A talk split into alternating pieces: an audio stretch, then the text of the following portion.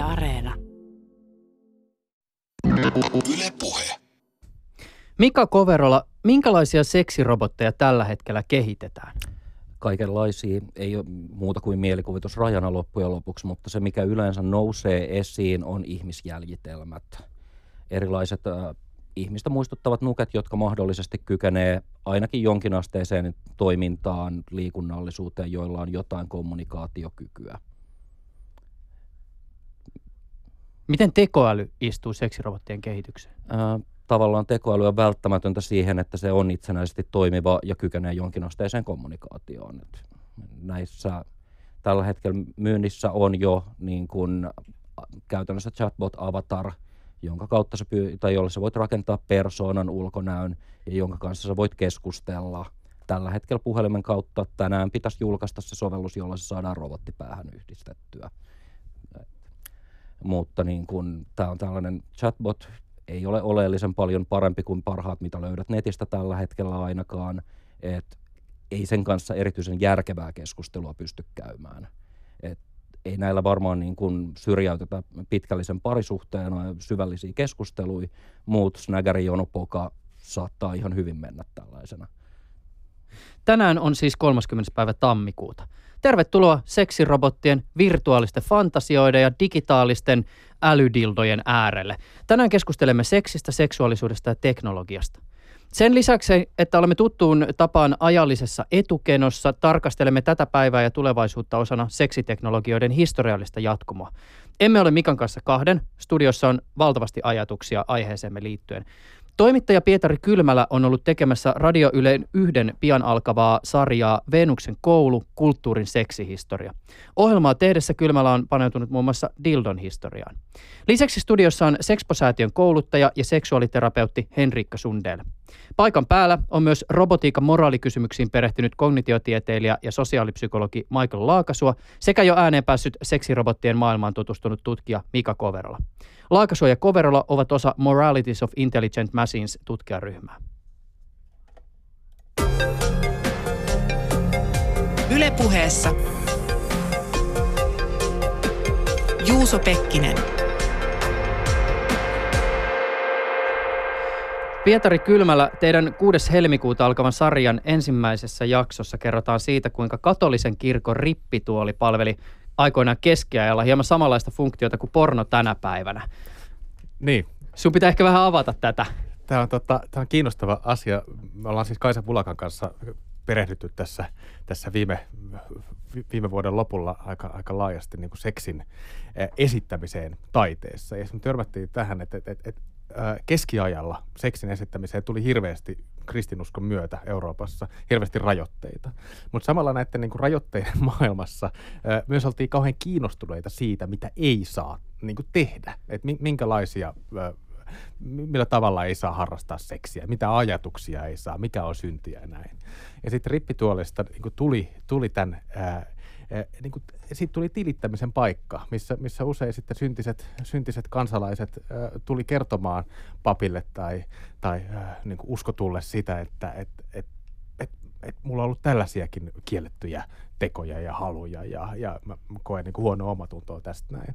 Et samalla kun se niin kuin rippituoli ö, toimi tämmöisenä niin kuin kontrollin välineenä, pyrki niin kuin ö, supistamaan sitä, sitä sallitun seksuaalisuuden niin kuin, niin kuin alaa, niin samalla, samalla kummallisesti tulee niin kuin, ö, toistettua ja, ja, ja kauhean niin kuin tarkasti jotenkin analysoitua sitä, mitä ei saa tehdä. Eli siitä tuli niin kuin tämmöinen niin kuin vertaus aika niin kuin luontevasti tämmöiseen nykyiseen jotenkin kauhean niin kuin vapaamieliseen seksuaalikulttuuriin, missä, missä todella, ö, jos menee internettiin, niin ne kaikki, kaikki tota, seksi, seksin harrastamisen ö, keinot on siellä läsnä keskiajalla eurooppalaisessa ympäristössä se, se, se rippituoli oli tietyllä tavalla samanlainen. Ja ikään kuin tämä synnin maailma oli tietyllä tavalla samanlainen. Niin te aika kiehtovasti luotte tämmöisen skenaarion tässä ensimmäisessä jaksossa tämän rippituolin ympärille, jossa te kuvailette sitä, kuinka ehkä seksistä vähän tietämätön tota, keskiaika, keskiaikainen ihminen menee sinne rippituoliin ja sitten yhtäkkiä pappi alkaakin kysellä sieltä mm. asioita,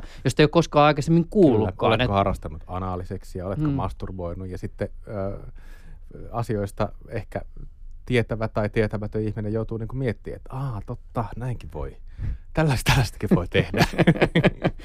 Teidän Olmesarjassa kuullaan jakso Dildon historiasta. Ilmeisesti kyseisen apuvälineen historia ulottuu ainakin sinne 30 000 vuoden taakse. Joo, kyllä niitä on tämmöisiä arkeologisia löytöjä.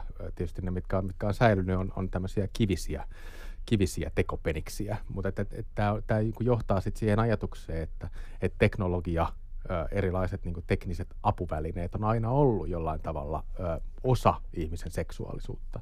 Ihan sieltä niinku ih- ihmisyyden ikään kuin alkuhämäristä asti, esihistoriallisesta ajasta. On tietysti tosi epävarmaa, että, miten näitä kivisiä dildoja on sitten käytetty. Mm. Mä luulen, että, että, että, että masturbaatiovälineenä tämmöinen saattaa olla hankala, en tiedä. No onneksi mutta- oli ne nahkaset kreikkalaiset dildot. Joo, mutta sitten näitä on niin myöhem, myöhempinä aikoina tehty erilaisia kaiken näköisiä ihmisjäljitelmiä, erilaisia apuvälineitä sit hel- helpottamaan ö, ihmisten seksin, seksin harrastamista. Kreikkalaiset oli, nää, kreikkalaisten oli, ne kutsu, Olisbos oli, oli tämän niin kuin kreikkalaisen nahkadildon ö, nimi ja se oli, se oli kuuluisa, kuuluisa myös myöhempinä vuosisatoina ja vuosituhansina. Ö, väl, välillä tota, italialaiset, italialaiset ö, ja Väl- Välimeren alueen dildot hyppää sit esiin vaikka jostain niin 1700-luvun ö, brittiläisestä erottisesta kirjallisuudesta esimerkiksi. Että, että nämä oli tämmöisiä mielenkiintoisia ö, reittejä läpi, läpi historian. Upotan nyt tässä vaiheessa erään tällaisen ajatuksen sen teidän Dildo-jakson inspiroimana myös tätä ohjelmaa kuuntelevan ihmisen päähän, koska usein tässä ohjelmassa tietysti nämä historialliset jatkumot ja ehkä jonkinnäköinen historian syklisyyskin kiinnostaa. Kiinnostavaa mun mielestä tässä oli tässä teidän jaksossa se, kuinka te toitte esille sen, millä eri tavoin tämmöisten niin seksivälineiden käyttöä on kontekstualisoitu tai miten se on jälkikäteen tulkittu. Et siihen on saattanut esimerkiksi liittyä tämmöistä niinku rituaalista toimintaa, että et dildot ovat olleet osa jotakin niinku rituaalia tai mm, sitten mm. esimerkiksi myö- myöhempinä aikoina dildojen käyttöä on per, perusteltu esimerkiksi terveydellisistä syistä. Mm, kyllä, kyllä. Esimerkiksi just tämä se kivikautinen niin kuin dildojen käyttö. Se on, se on täysin hämärän peitossa, joten, joten arkeologit on kehittänyt erilaisia teorioita siitä, että, että miten näitä saatettiin käyttää. Oliko ne osa jotain yhteisöllisiä rituaaleja, hedelmällisyysriittejä vai sitten ihan tämmöistä niin kuin mahdollisesti henkilökohtaisen niin kuin, ää, ää, nautinnon, nautinnon välineitä, mutta me ei tiedetä näitä, joten, joten myös niin kuin tulkitsijan omat ää, käsitykset ja ennakkoluulot Mm. totta kai niin kuin pelaa, pelaa siinä, siinä samassa sillä samalla pöydällä ikään kuin. Ja tota, ää, sitten sit myöhemmin, myöhemmin ää, esimerkiksi niin te, ihmisen terveyteen liittyvät, liittyvät käsitykset on, on ollut, ollut keskeisiä, keskeisiä myös näissä niin teknologisissa, ää, teknologisissa, teknologisten apuvälineiden tota, yhteydessä. Ää, dildoja on käytetty sekä antiikissa tämmöisenä niin kuin seksuaaliterveysasiana. Aristofaneen näytelmässä, tota, Lysistrate-näytelmässä ää, naiset menee seksilakkoon, koska miehet sotii koko ajan.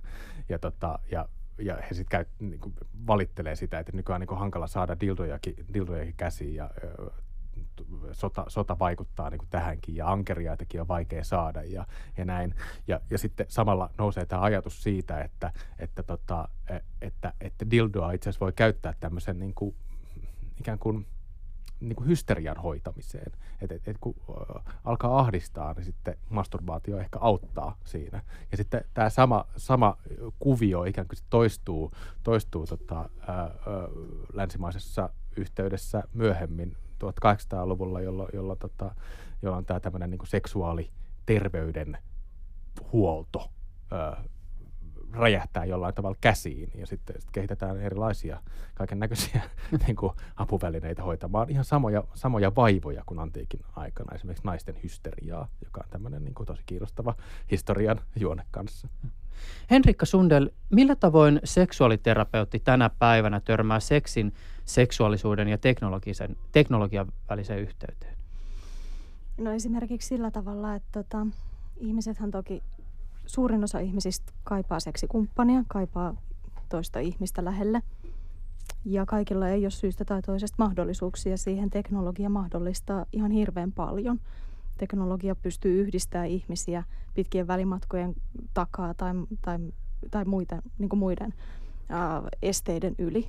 Et siinä on ainakin heti ensimmäinen esimerkki. Mm. Niin tietysti tämä yhteydenpito. Sitten varmaan Mm. myös erityyppiset yhteisöt saattaa rakentua teknologisille alustoille. Ehdottomasti. Ja va- varmaan tietysti no, teknologisina innovaatioina voidaan pitää myös vähän tämmöisiä niin kuin vanhankin liiton seksivälineitä, jotka mahdollistaa asioita. Mm, joo, kyllä mun mielestä niin voi ajatella. Mm. Ja seksiä harrastetaan paitsi arkitodellisuudessa fyysisesti iho ihoa vasten, niin myös virtuaalisesti ilman ihokontaktia. Oletko törmännyt sellaiseen, että teknologia ei olisi pelkästään mahdollista, ja, vaan jopa itsetarkoituksellinen osa jonkun ihmisen seksuaalisuutta tai seksuaalisuuden toteutumista? Olen törmännyt. Mm, ainakin siinä mielessä, että, että kun ihmisillähän on, kun meitä on niin moneen junaan, niin meillä on myös mieltymyksiä tosi moneen junaan. Ja, ja tota, joillain ihmisillä niin saattaa olla niin, että, että teknologia on tavallaan arvo sinänsä siinä seksuaalisuudessa ja se seksuaalinen mielenkiinto saattaa kohdistua mitä erilaisimpiin juttuihin, johonkin laitteisiin tai, tai muihin tämmöisiin teknologisiin juttuihin. Tai sitten pelkästään siihen virtuaaliympäristöön tai siihen ajatukseen, että, että nyt virtuaalisesti olet, niin olen kontaktissa muihin ihmisiin tai, tai mitä ikinä. Niin, niin kyllä mä oon semmoiseen törmännyt. Mm. Ei ole vieras juttu. Mm.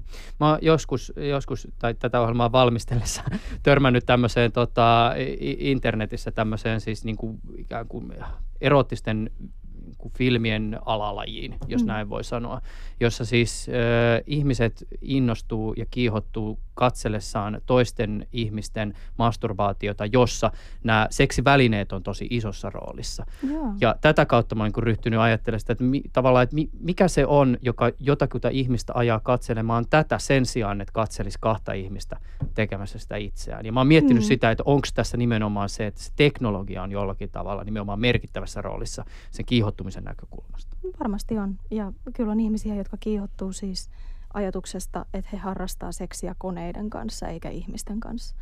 Meillä on myös sellaisia ihmisiä, jotka kiihottuu ajatuksesta, että he harrastaa seksiä rakennusten kanssa. Niin kuin vaikka Erika Eiffel nyt on yksi kuuluisimpia esimerkkejä.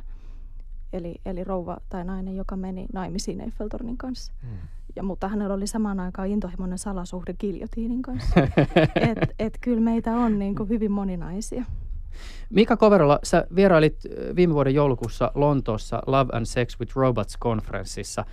Konferenssin nimi on ainakin kiehtova, paljon ajatuksia herättävä. Mistä tuolla tapahtumassa keskusteltiin? Siellä oli hyvin laaja kirjo kaiken näköisiä aiheita, ihan siis silleen tekn- teknologisesta kehityksestä, siitä, että mitä tällä hetkellä teknisesti on mahdollista, esimerkiksi niin kuin, äh, puhesyntetisaattorien äänikontrollin kohdalla – hyvin niin kuin laaja-alaisiin spekulaatioihin siihen, että millaisia yhteiskunnallisia muutoksia tässä tapahtuu. Et käytännössä ala on ilmeisesti vielä sen verran pieni, että kaikki alaa omakseen kokevat osuu helposti samaan konferenssiin.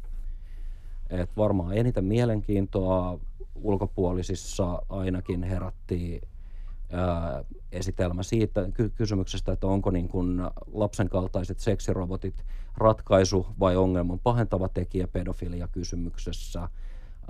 Ja sitten niin tota, ihan suoraan nämä kysymykset siitä, että missä vaiheessa robotit nyt käytännössä on tällä hetkellä.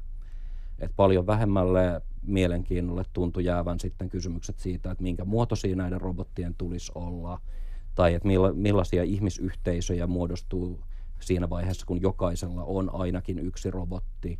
Ää, ja sitten vammaisten käyttöön olevat niin kuin erityissovellukset, joissa joko on tai ei ole tekoälyä, niin oli selkeästi taas sit vaikea aihe monelle käsiteltävänä, kuten vammaisten seksuaalisuus nyt yleisesti hmm. ottaen.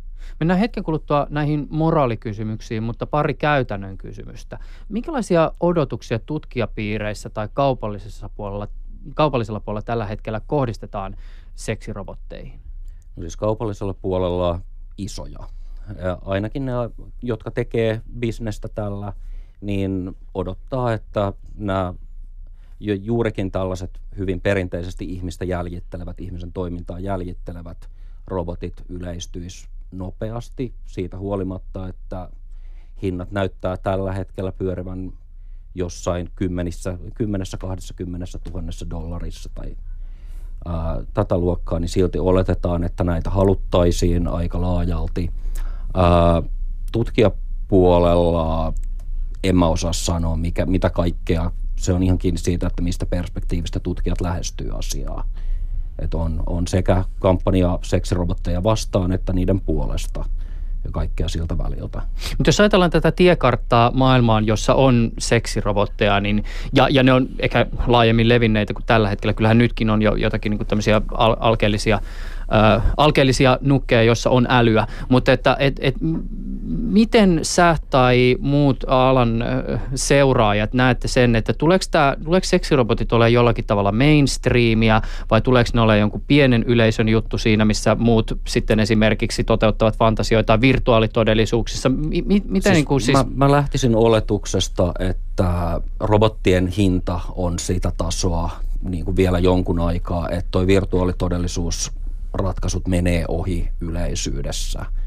Mutta kuten esimerkiksi tuo Real Dollsin äh, robotiikkajärjestelmä on suunniteltu toimimaan sekä virtuaalitodellisuudessa että robottina. Äh, Cam Soda julkaisi juuri rakenteen, jolla he yhdistää aidon äh, seksityöntekijän, robotin, virtuaalitodellisuuden ja kuluttajan samaan ketjuun.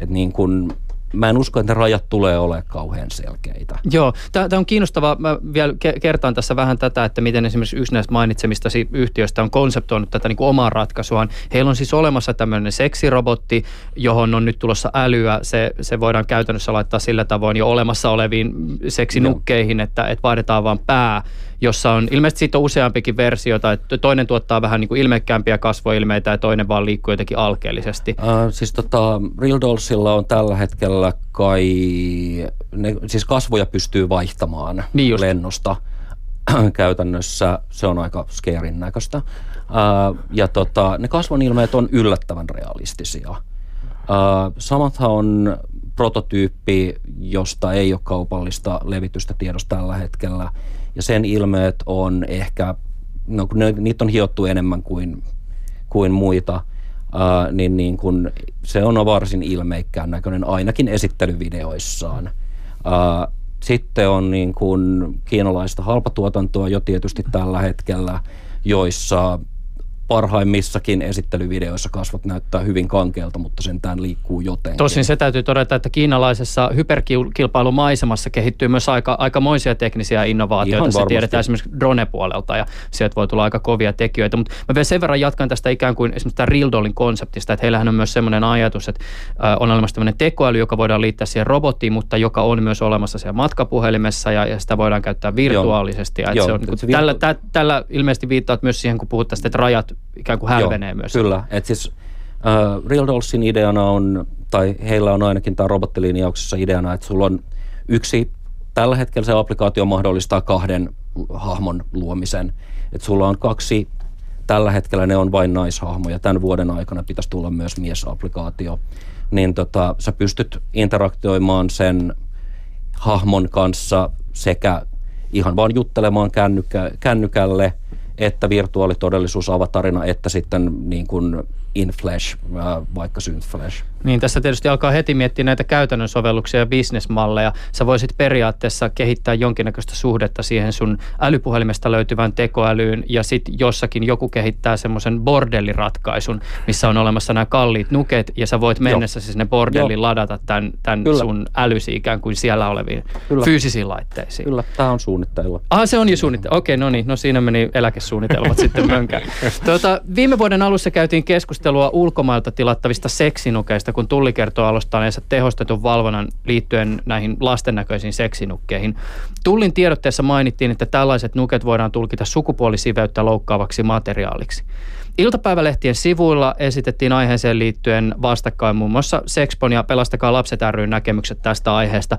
Pelastakaa lapset ryn asiantuntija Niina Vaaranen-Valkonen suhtautui nukkeihin epäilevästi todeten, ettei lasten kuvaaminen seksuaaliobjektina ole lapsen edun mukaista, eikä ilmiön mahdollista haitallisuutta ole tutkittu tarpeeksi. Siis esimerkiksi sitä, että lisääkö vai toimiks nämä, en, lisääkö nämä nuket kenties seksuaalirikoksia vai toimiks ne ennaltaehkäisevästi. Sexpo-näkemys asiasta oli toinen. Miten sä Henrikka tätä kysymystä tarkastelet? Sexpo tarkasteli tuota kysymystä itse asiassa yhdessä Pelastakaa lapset ryn kanssa niin nimenomaan Kuten mainitsin, siinä. iltapäivälehdet esittivät joo, tämän vastakkainasettelun. Kyllä, kyllä se, joo, se on ihan, ihan hauska huomata siis Sexpolla ja Pelastakaa lapset ryllä on tässä kyllä yhteinen päämäärä ja yhteinen tavoite. Mutta tarkastellaan siis ja tarkasteltiin tota asiaa nimenomaan ennaltaehkäisyn näkökulmasta. Eli siitä, että, että sen sijaan, että mennään välittömästi paniikkiin ja aletaan lietsomaan uhkakuvia ja miettimään, että mitä, mitä kamalaa tästä voi seurata tai mitä kamalaa tästä seuraa, niin kannattaisi ehkä miettiä sitä, sitäkin puolta, että, että tutkimusten mukaan äh, esimerkiksi tällaisilla mahdollisimman realistisilla seksinukeilla tai, tai fantasioilla tai jollakin mielikuvitusmateriaalilla, jonka kautta ihminen saa toteuttaa turvallisesti ja ketään loukkaamatta niin omaa seksuaalisuuttaan, niin sillä on ennalta, niin seksuaalirikoksia ennaltaehkäisevä vaikutus. Eli kun me ei pystytä kenestäkään sulkemaan seksuaalisuutta nappia painamalla pois, eikä me pystytä sitä kenestäkään kitkemään eikä sitä kieltämään keneltäkään, eikä pidäkään mun mielestäni, niin silloin meidän on järkevää miettiä vaihtoehtoja, että mikä on väylä sille, että voi toteuttaa seksuaalisuuttaan. On siinä mitä piirteitä tahansa ilman, että vahingoittaa ketään. Herättääkö tämä Michael Laakasua sussa mitä ajatuksia? Um, mun pitää tässä nyt erottaa henkilökohtaiset mielipiteet sitten näistä niin kuin tieteen tarjoamista teoreettisista näkökulmista. Että henkilökohtaisesti mä oon niin kuin sitä mieltä, että ihmiset tehköön mitä huvittaa, kunhan ketään ei vahingoiteta, mutta sitten mä joudun niin kuin ottamaan sen teoreettisen näkökulman. Ja mä joutuisin toteamaan sitten sen, että on ihan totta, että ää, näitä ää, esimerkiksi tullin takavarikoimia lapsen näköisiä seksinukkeja ja niiden vaikutuksia ihmiseen ei ole tutkittu riittävästi. Se, se on niin kuin fakta, se pitää ottaa huomioon. Toinen on sitten siis se niin kuin mahdollisuus sit siinä, että on myös sosiaalipsykologisia tutkimuksia, jotka on osoittanut sen, että jos se pystyy toteuttamaan jotain käyttäytymismallia kerran tai pari, niin sitten se kynnys toteuttaa sitä tulevaisuudessa tippuu. Ja meillä ei ole ymmärrystä siitä, että miten niin kuin lasten, lasten näköisten seksinukkeen käyttäminen vaikuttaa sitten ylipäätänsä siihen, että miten ö, se niitä nukkeja käyttävän henkilön kognitio muuttuu suhteessa sitten ö, lapsiin tai aikuisiin tai ö, muuhun yhteiskunnalliseen toimintaan. Voi hyvin olla, että ää, jos saat sanotaan 18-19-vuotias mies ja sä tilaat 12-13-vuotiaan ää, näköisen tota, nuken, niin tässä vaiheessa niin kuin lähi, ikä, ikään kuin ikäero on vielä kohtuullisen luonnollinen. Voidaan ajatella, että niin kuin pleistoseenikaudella, kun ihmis, ihmisen evoluutio tapahtui, niin tätäkin saattoi tapahtua ja tässä ei sinänsä ole mitään luonnotonta. Mutta sitten kun tämä ihminen varttuu, jos sen niin kuin fiksaatio jää kuitenkin siihen ikään kuin nuoreen naiseen tai tyttöön – niin siitä voi tulla ongelmia sitten myöhemmin niin kuin elämässä, kun se ö, käsitys naisesta tai ö, toisesta vuorovaikutuks, niin, tai toisesta ihmisestä vuorovaikutuskumppanina tai seksikumppanina ei myös vartu siinä elämän mukana. Niin tämän tyyppisiä lieveilmiöitä olisi hyvä miettiä. Mä en niin kuin, henkilökohtaisella tasolla kannata kieltoa, mutta mä sanoisin, että niin kuin, tutkijalinssistä, evoluutiopsykologin tai sosiaalipsykologin linssistä katsottuna voisi olla hyvä laittaa niin kuin, aika lisää. Laitetaan nyt paussi tähän, mietitään tämä juttu nyt huolella läpi – ja mennään sitten niin kuin viisaasti, varovaisesti askel kerrallaan eteenpäin. Mm. Hmm. Pidetään tässä muuten mielessä semmoinen, että nämä on varmasti semmoisia kysymyksiä, jotka myös on sovellettavissa esimerkiksi virtuaalifantasioihin. Kyllä. Mennään hetken kuluttua näihin muihinkin teknologisiin näkymiin kuin näihin seksirobotteihin, koska ne on tietysti vain yksi sovellus tästä isommasta kuvasta. Mutta mä vielä sen verran kiusaan ikään kuin tästä, kun tässä oli puhetta esimerkiksi siitä, että jotkut valmistajat mahdollistaa sen, että heidän seksinukkeihin vaihdetaan kasvot.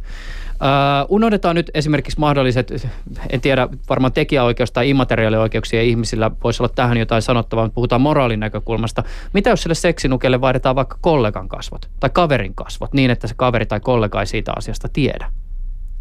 Tavallaan me voimme mennä ikään kuin myös tästä niin kuin ääripäästä, jossa, jossa tehdään seksinukkeja, jotka näyttää kymmenenvuotiailta, niin myös täm, tämmöisiin niin kuin hieman erityyppisiin tilanteisiin. Haluatko Michael kommentoida? No siis ensimmäinen reaktio, joka varmaan kaikilla tämän pöydän ääressä olevilla on se, että eihän tämä nyt eroa niin kuin mielikuvituksen käytöstä niin kuin, ainakaan niin kuin pinnallisesti tarkasteltuna. Mutta sitten niin kuin, tässäkin mä sanoisin, että voi olla, että on eroa, voi olla, että ei ole eroa, mutta jälleen kerran ennen kuin mennään eteenpäin, niin voisi olla ehkä hyvä pysähtyä miettimään, että on, voiko tällä olla jotain seurauksia.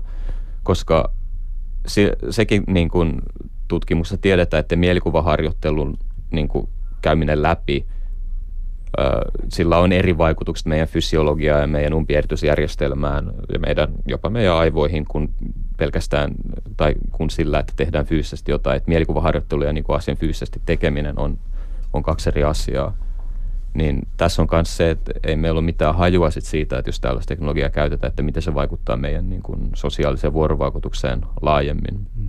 Ja eikö YouTube täynnä näitä videoita jo nykyään, missä erilaisilla niin kuvankäsittelykeinoilla voi nimenomaan tota, ää, muuttaa ihmisten kasvoja tai ikään kuin siirtää ihmisten kasvoja niin kuin, niin kuin toisiin, toisiin ruumiisiin. Että siinä mielessä on, siinäkin mielessä tämä on sillä tavalla ää, niin kuin olemassa oleva Kyllä. Ja tämähän on siis teknologia, joka ehkä joku aika sitten tai, tai pidemmän aikaa sitten kuulosti ihan skifiltä, mutta tätäkin ohjelmaa tehdessä tämähän on siis ihan todellisuutta. Teknologia mahdollistaa sen, että, että, että pornonäyttelijän kasvot voidaan koneellisesti vaihtaa kenen tahansa kasvoiksi. tähän liittyvä teknologia on kenen tahansa saatavilla ja operaatio on suhteellisen helppo. Netti on tälläkin hetkellä täynnä videopätkiä, jossa esimerkiksi kuuluisten näyttelijöiden, yleensä naisten kasvot on vaihdettu johonkin pornopätkään ja nämä filmit, mitä mä oon itse käynyt katsomassa, nämä on siis niin kuin aivan hätkähdyttävän aidon näköisiä. Usein on lyhyitä pätkiä, mutta joka tapauksesta. Julkisten lisäksi tällaisissa videoissa voidaan toki käyttää myös siis muidenkin ihmisten kasvoja, periaatteessa kenen tahansa, kenestä löytyy digitaalista materiaalia. Ja, ja tota, mä törmäsin myös siihen, että tätä teknologiaa on sovellettu tämmöisiin stereovideoihin, jota voidaan käyttää niin, että niitä katsotaan virtuaalilaseja laseilla tämä on kenttä, joka kun avautuu, niin herättää kyllä aika paljon kysymyksiä siitä, että minkälaisten fantasioiden äärellä me tulevaisuudessa elämme. Mm. No ehkä omien fantasia, fantasioiden, mä vertaan sitä jotenkin mielessäni tuohon 20 tonnia maksavaan niin kuin, niin kuin, äh, Rolls Royce nukkeen. Et, mm. Siis toisaalta... tota, por, pornotähtien mallin mukaan täydellisenä niin kuin mm. 3D-skannauksena, se on niin iso... ne on 5-6 tonnia okay. se nukke. No joo, mutta se on kuitenkin Et, iso investointi. Joo, sillä, siis, saa, sillä saa halvan auton sillä, sillä samalla hinnalla. Toinen vaihtoehto on se, että opiskelee vähän kuvan käsittelyä ja, ja, tota, ää, ja opettelee sen, niin kuin, sen videotuotannon keinoin. Että se voisi olla semmoinen, tee se itse, itse malli niin kuin tästä että tämä on, tämä on kiinnostavalla tavalla niin kuin täysin auki tämä, tämä jotenkin tämä teknologinen ympäristö tällä hetkellä, mm. mitä tulee ihmisten halui, haluihin ja halujen toteuttamiseen. Mm. Niin se on tietysti selvää, että tämmöiset fyysiset nuket eivät välttämättä ole myöskään tulevaisuudessa ratkaisu siinä vaiheessa, kun erilaiset haptiset teknologiat kehittyvät. Ehkä tulevaisuudessa me pistetään joku semmoinen haalari päälle, johon on upotettu tekniikkaa, joka sitten tuottaa meille tuntemuksia, joita fyysinen maailma ehkä muuten tuottaisi, mutta siis virtuaalitodellisuudessa. Hei, jos avataan vähän tätä niin kuin laajempaa teknologista kenttää ja, ja näitä sovelluksia, joita ehkä tulevaisuudessa seksin ja teknologian yhteyteen liittyy, niin mi- mitä kaikkea te näette? Voitte ehkä niin kuin tiivistää vielä jotakin niistä, mitä nyt ollaan tässä puhuttu, tai tuoda pöytään jotakin uutta. Michael. Um, mm, Mä näen jonkinnäköisenä ehkä utopistisena positiivisena mahdollisuutena sen, että sit kun ihmiset on riittävän kauan leikkinyt tällä teknologialla, niin ne oppii huomaamaan, että tämä on kaikki vain ikään kuin pinnallista niin kuin helistimiä lapsille tasosta suhtautumista ihmisyyteen ja seksuaalisuuteen ja siihen liittyviin muihin asioihin, parempien sanojen puutteessa spirituaalisuuteen. Et mä toivon, että sit kun ihmiset on riittävän kauan rypennyt tässä tota, mm, pornografiassa – ja pornoteknologiassa, että se jotenkin niin kuin luo sellaisen saturaation tai kyllästymisen, että halutaan jotain muuta, halutaan ikään kuin ylittää se niin kuin helistin vaihe ja sitten lähteä ikään kuin syvemmälle tutkimaan omaa psyykettä, omaa sielua ja omaa yhteyttä muuhun maailmaan. Anteeksi, pakko keskeyttää. Mitä sä tarkoitat rypeä pornografiassa? Mä en tarkoita sitä mitenkään niin kuin moralistisessa mielessä, vaan mä tarkoitan sitä siis sillä tavalla, että me käytetään ikään kuin teknologiaa nopeana tällaisena tyydytyksen välineenä. On kyse sitten internetistä tai ää, näistä seksinukeista tai muista sellaisesta. Ja se on, se, se on ikään kuin pinnallista seksuaalista, se on no, seksuaalisuutta, se on nopeata seksuaalisuutta, se on ikään kuin matalan tason seksuaalisuutta, se on nopea tarvetyydytys. Ja ikään kuin se rypeminen siinä on ikään kuin tällaista niin kuin buddhalaista näkökulmasta, että me haetaan jatkuvasti jotain tyydytystä, me halutaan olla onnellisia, mutta sitten me jatkuvasti pörrätään sen niin kuin lyhyen tyydytyksen ympärillä, me koetaan jatkuvaa janoa, joka ei sammu, niin ehkä me jossain vaiheessa sitten niin kuin tämän teknologian niin kuin ylikäytön tai saturaatti, niin kuin saturoituneen käytön seurauksena päästään ikään kuin yli siitä ää, pinnallisesta tavasta kokea seksuaalisuutta. Henrikka, mitä ajatuksia tämä sussa herättää? Paljonkin ajatuksia. Mun mielestä oli tosi mielenkiintoinen näkökulma. Ja mä rupesin miettimään vähän, vähän ehkä silleen seksologian näkökulmasta, että, että jos me ajatellaan niin kuin virtuaalitodellisuutta ja kaikkea, mikä mahdollistuu teknologia ja virtuaalin maailman kautta ja vaikka pornoa ja kaikkea tällaista, niin mun mielestä tuossa, mitä Michael sanoit, niin on ehkä mielenkiintoista se, että mulle tulee semmoinen olo, että, että jos me ajatellaan, että virtuaalitodellisuudessa ja teknologian hyödyntäminen ja, ja, ja, ja pornon hyödyntäminen on jonkunlaista niin kuin rypemistä tai semmoista ehkä just tätä, mitä hyvin kuvasit, sitä niin kuin helistimellä leikkimistä, niin toisaalta siinä tulee sellainen ajatus, että on olemassa jotain parempaa ja jotain niin kuin oikeampaa ja täydellisempää seksuaalisuutta, mutta sitten mä ajattelen sillä tavalla myös tätä, että, että joillekin ihmisille heidän seksuaalisuuttaan parhaimmillaan on nimenomaan se teknologia ja virtuaalitodellisuus ja, ja porno ja kaikki tämmöinen, että, että mä olisin vähän varovainen silloin, jos lähdetään niin kuin arvottamaan, että mikä on hyvää seksuaalisuutta ja mikä on semmoista oikeeta ja, ja jotenkin mihin meidän pitäisi pyrkiä ja mikä taas sitten on huonompaa. Semmoinen välikommentti tähän, mm. että mä oon muuten semmoinen ruokailija, että välillä laitan sitä terveellistä kotiruokaa ja välillä tulee syötyä pikaruokaa. Niin, mä luulen, että aika moni mm. varmaan meistä on just tota. Mm. Joo, ja Joo. siis kuten tosissaan sanoin, niin mun pointti ei ole olla ikään kuin moralistinen tai arvottava tässä, kuten mä sanoin, mun henkilökohtainen näkemykseni mm. on se, että ihmiset niin kuin tehköön seksuaalisuudella mitä huvittaa niin kauan kuin siitä ei koidu kenellekään vahinkoa, mutta että niin kuin seksuaalisuus on myös ikään kuin energia tai voima, joka mahdollistaa niin kuin henkisen kasvun tai kehityksen ihmisenä. Ja mä luulen, että kun ihmiset kuitenkin hakee siitä seksuaalisuudesta tavalla tai toisella rakkautta tai läheisyyttä tai jonkinnäköistä ää, pitkäkestoista hyvinvointia, niin se nopean tyydytyksen maailma on kyse sitten niin kuin pikaruuasta tai niin kuin, ää, teknologisesta seksistä, niin se ei kuitenkaan pitkällä aikavälillä tunnu kuitenkaan tyydyttävältä. Kaikki me tiedetään se sisimmässämme, että, että, että näin on. Eli ehkä tämä sitten, että me voidaan saada kaikki tarpeemme niin helposti tyydytettyä, saa meidät heräämään myös siihen, että tavallaan jos ei ole olemassa jotain parempaa, niin on olemassa ainakin jotain erilaista, johon voi keskittyä, joka mahdollistaa meidän kehittymisen niin kuin ihmisenä ikään kuin aikuisemmaksi tai viisaammaksi. Eli en mä lasten helistimiä paheksu, ne on ihan niin kuin työkalu paikallaan silloin, kun niitä tarvitaan. Mm. Mutta että ei me tavallaan jos me halutaan pitkäaikaista tyydytystä tai halutaan ikään kuin kasvaa ihmisenä, niin ei me voida helistimellä kasvu, niin kuin kaivaa kuoppaa tai me ei voida helistimellä niin kuin rakentaa lentokonetta, mutta helistimet on välttämätön välivaihe siinä, että meidän aivot kehittyy rakentamaan lentokoneita. Palaan ehkä tietyllä tavalla hetken kuluttua tähän aiheeseen myöhemmin, mutta mä käännän pikkasen näkökulmaa. Sanalla kyborgi viitataan siihen, että johonkin eliön on yhdistetty tekniikkaa. Sarjakuvissa esimerkiksi saatetaan nähdä sankareita, joiden käsi on korvattu robottikädellä tai silmät on korvattu kameroilla, jos on pimeä näköominaisuus. Jonkun määritelmän mukaan ihminen, kenellä on sydämen tahdistin tai jopa piilolinssit, on eräänlainen kyborgi. Mä oon myös törmännyt tämmöisen ajatuksen, että yhdessä matkapuhelimen kanssa me olemme jonkinnäköisiä kyborgeja. Siis tavallaan matkapuhelin antaa meille uusia aisteja ja toimii esimerkiksi muistimme jatkeena. Me olemme sen kanssa jonkinnäköisessä symbioottisessa suhteessa.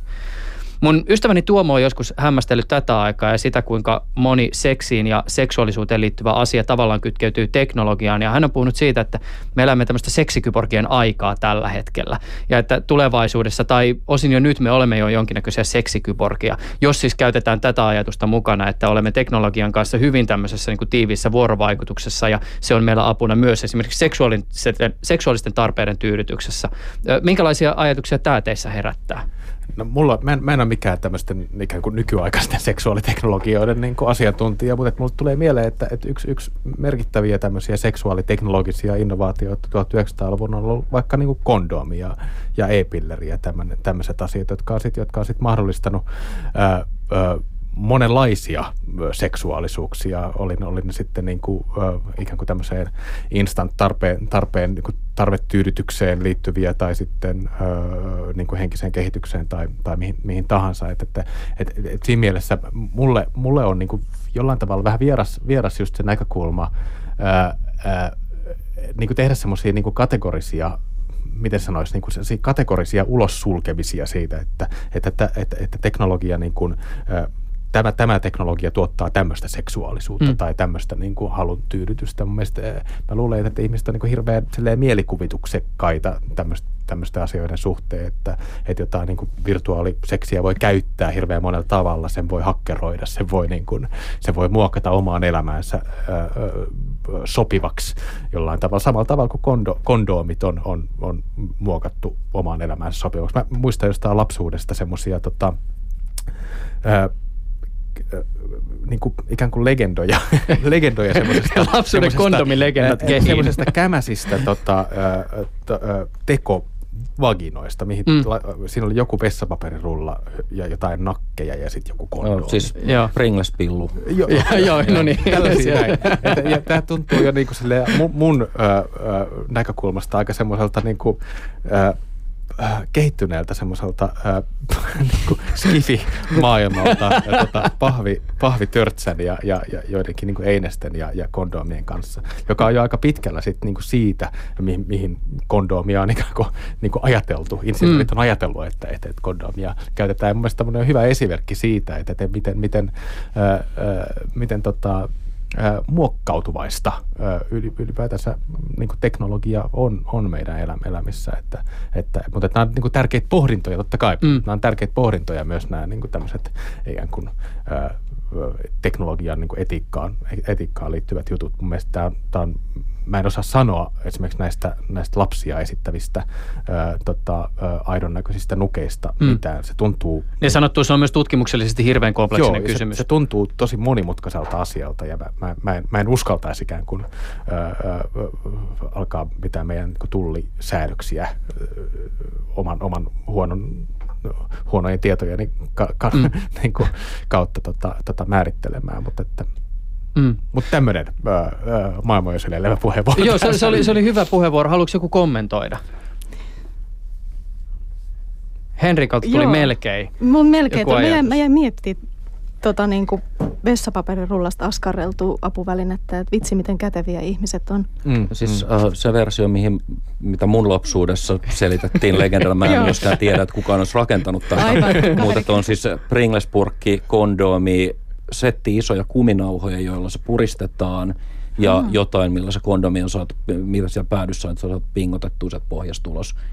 Mutta tässä on siis hyvä esimerkki siitä, että niin kun kyllä siis seksi ilmeisimmin on yksi teknologiaa eniten eteenpäin ajavia asioita. Mm, suuri mm. motivaattori. Et siis ei meillä olisi äh, online luottokorttimaksuja, striimattavia videoita, todennäköisesti VR-todellisuutta ilman mm. sitä. Mm.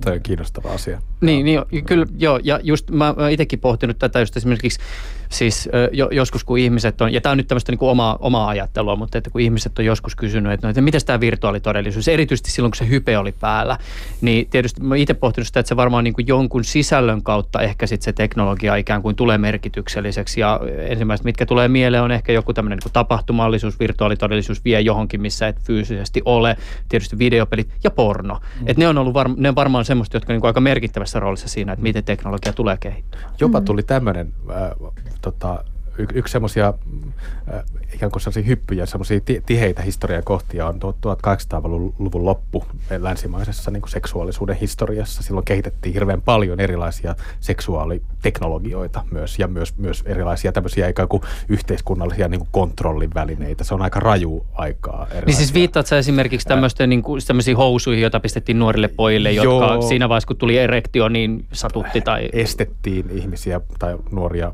lapsia vaikka masturboimasta ja näin. Mutta samalla sama, samaan aikakauteen liittyy esimerkiksi höyrykoneen keksiminen. Ja, ja yksi, yksi tosi mielenkiintoinen asia, että höyrykonetta ei, ei, ei käytetty ainoastaan jossain kaivoksissa, vaan, vaan heti joku rakensi semmoisen niin vibraattorin, joka on, oli tämmöinen niin höyrykäyttöinen, semmoinen kummallisen jonkun niin höyryveturin ja, ja äh, tota, dildon yhdistelmä.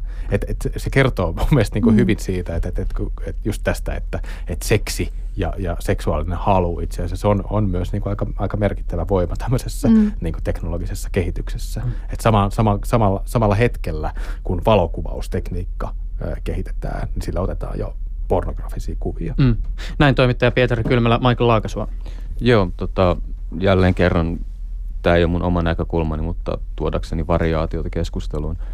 Eli näen myös mahdollisena niin kuin tavallaan ajatella koko seksiteknologiaa ja seksiteollisuutta si- siitä näkökulmasta, että se on aika niin kuin matalan tason motivoiva tekijä. Jos kaikki se energia, mitä laitetaan niin kuin seksiteknologian ja pornoteollisuuden kehittämiseen, kaikki ne resurssit, jos nyt saataisiin kanavoitua nyt esimerkiksi vaikka ilmastonmuutoksen torjumiseen, niin, niin tota, ihmiskunnalla voisi mennä kokonaisuudessaan paremmin. Tämä on tavallaan myös me ei se, toimita noin. Me ei toimita näin, mutta tämä on myös se helistin näkökulma et, ja se, että minkä takia mä tässä myös niin kuin yritän puhua siitä niin kuin henkisestä kasvusta mm. tavallaan, että jos me pystytään ylittämään ikään kuin ne niin kuin matalan tason niin kuin, dopamiiniradat ja sitten niin kuin vähän ehkä hitaammin miettimään ja pohtimaan asioita, niin sen sijaan, että niin kuin me harhaudutaan niin kuin kehittämään seksiteknologiaa, kun maailma tuhoutuu vieressä, niin ehkä tavallaan siinä voisi olla joku niin kuin viisaampi ratkaisu siinä taustalla. Että mä näen, että, että niin kuin seksiteknologia on mielenkiintoista ja kiinnostavaa ja niin kuin mahdollistaa paljon hyvinvointiin liittyviä juttuja, mutta siinä on myös ikään kuin se suurempi ongelma, että se on addiktoivaa, se distraktoi monista asioista ja sitten kun seksistä tulee pakokeino niistä muun maailman ongelmista, niin mä en tavallaan näe sitä sen suurempana tai niin kuin sen erilaisempana asiana kuin että jos meillä on heroiniaddiktio, se on ainoa, mistä me ollaan kiinnostuneita, kun niin kuin oma elämä niin kuin palaa karrelle. Mm. Tämä, on, mutta tästä on melkein oma ohjelmansa aihe, tämä keskustelu siitä, että mikä asia on mitäkin arvokkaampaa ja, ja niin kuin näin. M- m- tota, mä voisin itse asiassa sen verran ehkä viedä nyt keskustelua eteenpäin, että tota, me ollaan tietysti puhuttu näistä erityyppisistä teknologioista, immersio on ollut aika merkittävässä roolissa ja sitten tietysti tämmöiset niin kuin virtuaaliset tuunatut mahdollisuudet. Uh, ja, mutta mi- miten, tota, miten te ajattelette sitä, että miten ehkä niin kuin arjen se seksuaalisuuden tai sosiaalisten normien neuvottelukysymykset rakentuu siinä maisemassa, josta me ollaan puhuttu. Siis itselle tulee mieleen konkreettisesti esimerkiksi kysymys siitä, että mitä pettäminen ehkä tarkoittaa siinä vaiheessa, kun meillä on se virtuaalitodellisuus, johon me kyetään niin kuin ottamaan mukaan kenet tahansa, tai joskus mä oon kuullut tämmöisiäkin skenaarioita, että, että lisätty todellisuus mahdollistaa sen, että, että rakastelemme kumppanimme kanssa, mutta sitten semmoiset lasit, jotka muokkaavat sitä todellisuutta, mitä me näemme, niin, niin yhtäkkiä tuokin siihen jonkun toisen ihmisen vähän niin kuin uuden Blade Runnerin nähneet ihmiset mm. osaavat nähdä tämän vision, mutta että niin kuin, et, et, joudutaanko me ikään kuin, tuleeko teille mieleen jotakin sellaisia teknologioita, joiden kohdalla me joudutaan ikään kuin neuvottelemaan jotakin seksiin tai seksuaalisiin käytäntöihin liittyviä kysymyksiä jollakin aivan uudella tavalla uusiksi? uudella tavalla uusiksi. Ihan ensimmäisenä tuohon voisi todeta, että me vaikea erottaa tuota nyt teknologian aikaan saamaa muutosta. Siis seksuaalisuuden yhteiskunnassa niin. on muuttunut valtavasti viimeisen sadan vuoden aikana joka tapauksessa ja se muutos vaan kiihtyy. Niin teknologia joo mahdollistaa siinä uusia asioita, kyllä. Muuten esimerkiksi klassinen äh, sarjamonogaaminen elämäntapa ei ole mitenkään enää se ainoa normioletus iltapäivälehdistön mielestä se on, mutta niin kuin käytännössä ihmiset alkaa elää ihan mm. uusilla tavoilla. Mä, mutta mm. näistä on siis esimerkiksi on kysytty ihmisiltä, että niin kuin mitä, on, onko jokin asia pettämistä, niin joissain tutkimuksissa puolet ihmisistä on sitä mieltä, että pornon katsominen ilman kumppania on pettämistä. Toisissa tutkimuksissa kolmannes on sitä mieltä, että niin kuin, äh, seksin harrastaminen toisen ihmisen kanssa ei ole pettämistä. Mm. Ja jossain tällä välillä tämä menee, että se on hyvin henkilökohtainen. Se on henkilökohtaista, mutta jos mietitään esimerkiksi näitä niin kuin kvalitatiivisia eroja teknologioiden välillä, kuvitellaan, että, että tota, kumppani on harrastanut masturbaatiota. Toisessa tapauksessa se on toteutettu tämmöisen niin kuin Pringles tota, systeemin avulla. Ja sitten toisessa tapauksessa hän on käynyt tämmöisen niin kuin äärimmäisen kehittyneen seksirobotin pakeilla, johon on upotettuna tekoäly, jota hän on luonut kenties matkapuhelimellaan kuukausien ajan mun mielestä näissä on ainakin jonkinnäköinen, mä, mä en osaa sanoa mitä mä siitä erosta ajattelen, mutta että se, se jollakin tavalla ne on mun mielestä aika eri asioita. Mm. Mitä tämä herättää teissä? Mm. Kyllä mä ajattelen, että ne on ehdottomasti eri asioita, mutta mä mietin sitä, että toivoisin, että ihmiset ylipäätänsä suhteessaan neuvottelis mahdollisimman avoimesti ja mahdollisimman jotenkin niin kuin suoraan ja alkuvaiheessa sitä suhdetta siitä, että mitkä on pelisäännöt ja mitkä on, mikä on meille pettämistä meidän suhteessa, missä mennään rajojen yli. Et, et, kun nämä asiat ei ole kaikille samanlaisia, eikä kaikilla ole samanlaisia näkemyksiä, niin se, mikä toisesta saattaa tuntua pettämiseltä, niin on toisesta vielä ihan, että no eihän tässä mitään. Mm. Et siis toi on esimerkiksi toi, äh, että mikä on se syy, miksi pettämistä vastustaa, miksi sitä pitää pahana. Että jos on esimerkiksi oma riittämättömyyden tunne, niin silloin se, että Pringles-ratkaisu on ihan riittävä, mm, riittävästi niin minua mm. parempi, on aika pa- paljon pahemman tuntuinen juttu kuin se, että mm. joku joutui näkemään kuukausia vaivaa rakentaakseen paremman tyttöystävän kuin minä olen. Mm. Äh, kun taas niin kun, jos se on joku muu motiivi, että tätä kokee ikäväksi, niin silloin tämä on täysin toisinpäin tämä mm. tilanne. Mm. Kyllä. Ja joku semmoinen niin kuin la, mun mielestä laadullinen ero tässä ajassa liittyy nimenomaan masturbaatioon. Mm. Että et masturbaatiosta on, on osittain näiden teknologioiden ja virtuaalisuuksien niin kautta tullut ö, ö, mun mielestä elimellisemmin osa äh, niin kuin seksuaalista kanssakäymistä, siis seksin harrastamista. Et, et, et, voiko enää puhukaan niin kuin pelkästään niin kuin, ikään kuin runkkaamisesta ilma, äh, erillään muusta seksin harrastamisesta, vai, mm. vai pitäisikö oikeastaan puhua niin kuin itsensä kanssa seksin harrastamisesta Pitäis. tai mm. näin. Pitäis. Ja näinhän seksuaaliterapeutit nimenomaan niin kuin, äh, viime vuosina on mm. paljon, paljon puhunutkin. Mä törmäsin esimerkiksi semmoiseen, semmoiseen dildoon, joka oli, jossa oli tai en törmännyt dildoa. Mutta äh, kuulin tämmöisestä, luin tämmöisestä dildosta. Tän, tän, Kaveri kertoo. Niin, tämän, me ollaan hyvin muuten äh, väistetty tämä tänne kaksi Tämä on ollut tosi ihana tämmöinen niin asiallinen keskustelu. Dildo, joka oli äh, tota, langattoman verkkoyhteyden kautta mm. äh, os, osa tätä niin sattuu esineiden internetiä. Internet ja, siitä, ja, siitä, tota, ja sitten siihen liittyy vielä joku tämmöinen niin sosiaalisen median applikaatio, että pystyy ikään kuin oma, omat niin kuin masturbaatio tavat ja, ja kokemukset jollain tavalla niin kuin jakamaan sen oman, oman mm. yhteisönsä kanssa. Ja mulle tämä oli, niin kuin, oli merkittävä niin kuin havainto, että, että wow, että, että, dildo ei olekaan niin kuin, nykyisessä teknologiamaisemassa pelkästään semmoinen niin kuin oma, ö, ihmisen oma esine, niin kuin joku kännykkä tai joku tämmöinen, mm. tai joku, no mikä ikinä, vaan että se, vaan se voi olla niin kuin ikään kuin tämmöisen niin kuin kanssakäymisen väline. Mutta mut sitten toisaalta... Siinä oli merkittäviä niin. tietoturvaongelmia. joo, joo. dildossa. niin kyllä. Niin tää, mä en ole ihan varma, puhutaanko me samasta dildosta, mutta sehän otti just niin kuin tietoa siitä, että ku, kuinka paljon sitä on käytetty ja, ja mihin aikaan. Ja muistaakseni siinä oli vielä joku kehon lämpötilakin. Joo, lämpötila ja kaikki mahdollinen tarkkailu. Okei, okay, muutkin ovat törmänneet tähän. Joo, mä luin niin. Vice-lehden tämmöisen niin artikkeli, missä, missä amerikkalainen tämmöinen tietoturva-aktivisti oli sitten myös kräkännyt sen dildon ja liittänyt sen sitten Tor-verkkoon mm. ja sillä tavalla ikään kuin kiertänyt tämän, tämän tietoturvaongelman, mikä tähän intiimiin esineeseen liittyy. Mm.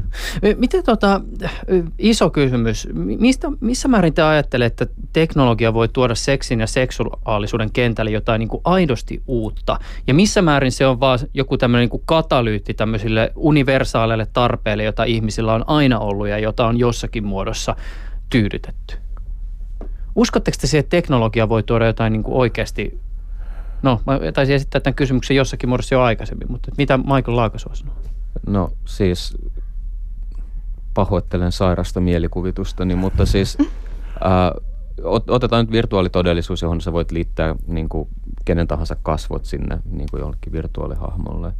Ja virtuaalitodellisuus ei ole mitään muuta kuin bittejä näin niin pinnallisesti tarkasteltuna.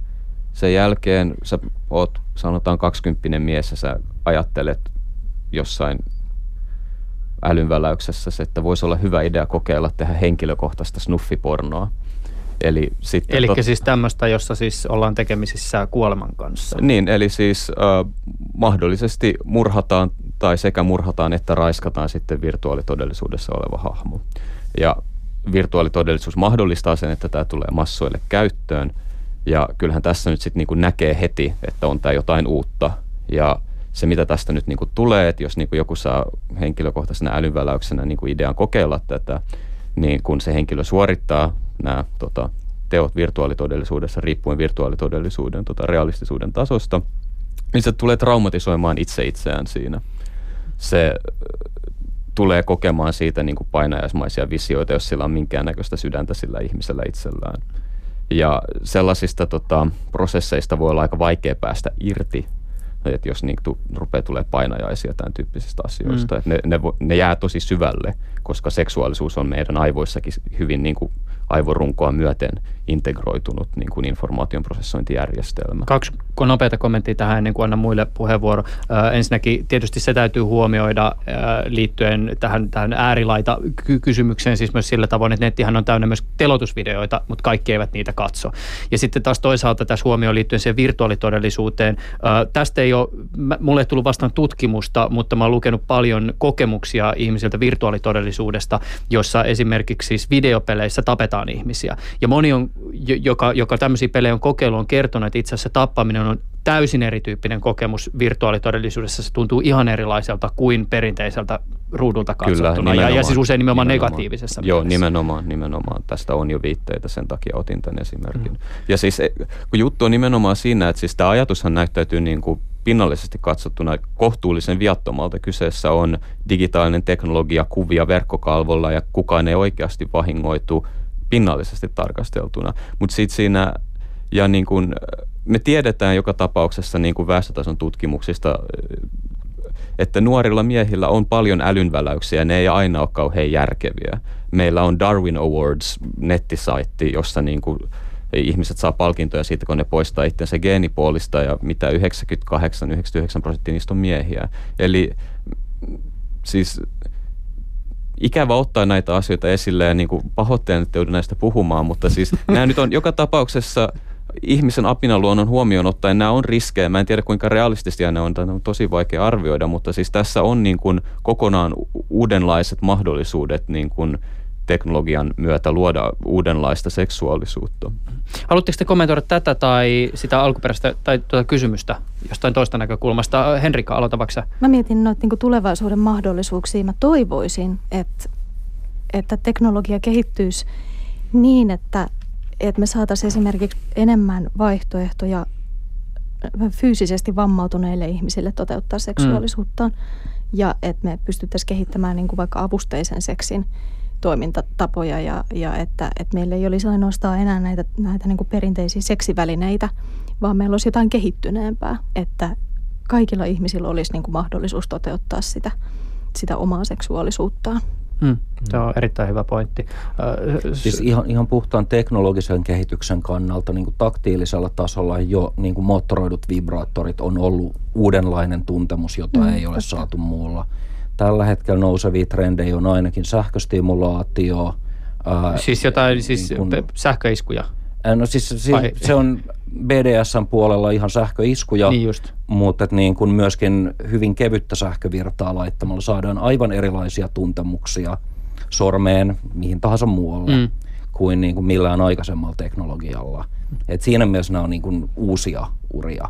Se, että kuinka paljon nämä eroavat sitten ihmisen perus niin kuin seksuaalisten tarpeiden tyydyttämisessä niin kuin perinteisestä taktiilisuudesta, niin siitä mä en osaa sanoa, että onko sillä oleellista merkitystä. Mutta ainakin näiden ympärillä muodostuu vahvoja yhteisöjä netissä. Mm.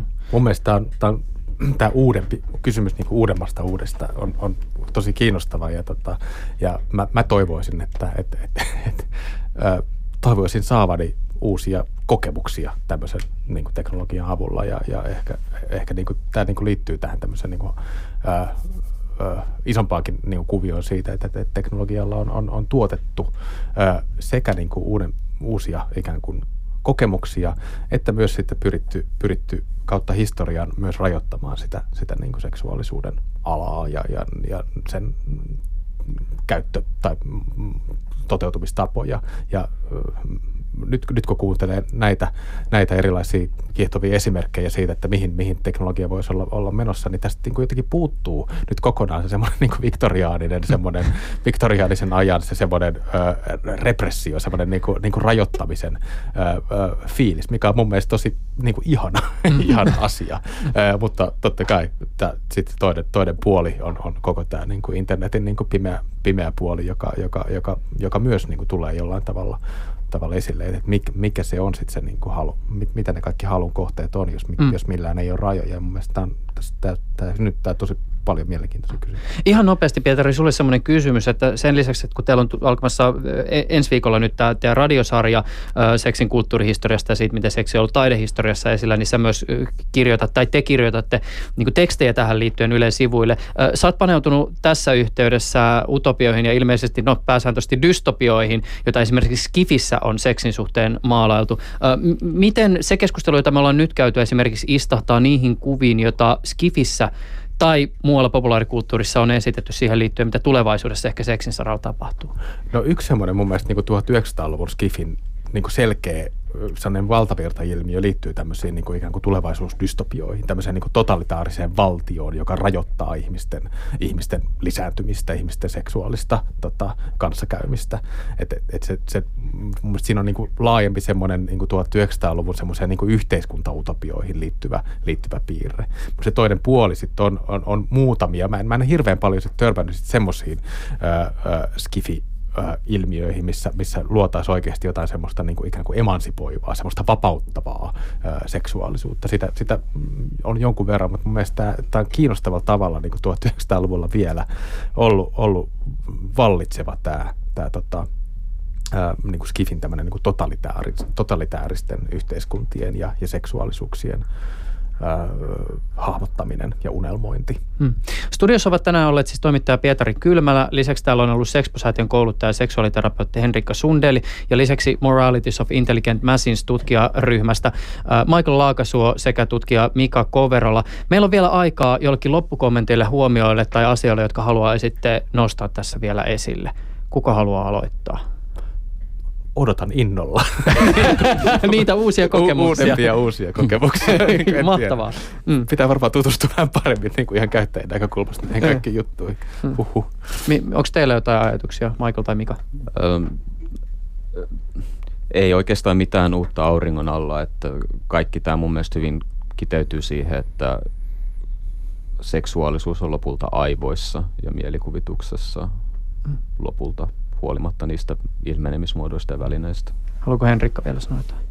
Toi oli aika tyhjentävästi. Mä toivon, että viihde- ja elektroniikan käyttöä niin kuin rajoitetaan meidän, meidän maapallon kantokyky ei kestä sitä Me voimme, to, me voimme toki myös itsekin koettaa tehdä asialle jotain. Hei, ki- kiitokset teille ihan älyttömästi tästä keskustelusta. Tämä, on ollut tosi kiehtovaa. En aavistellut, että päädytään seksirobotteista pringles mutta että, että, että, tämä on ollut hyvin niin kuin moninainen keskustelu. Kiitokset teille tuhannesti tästä.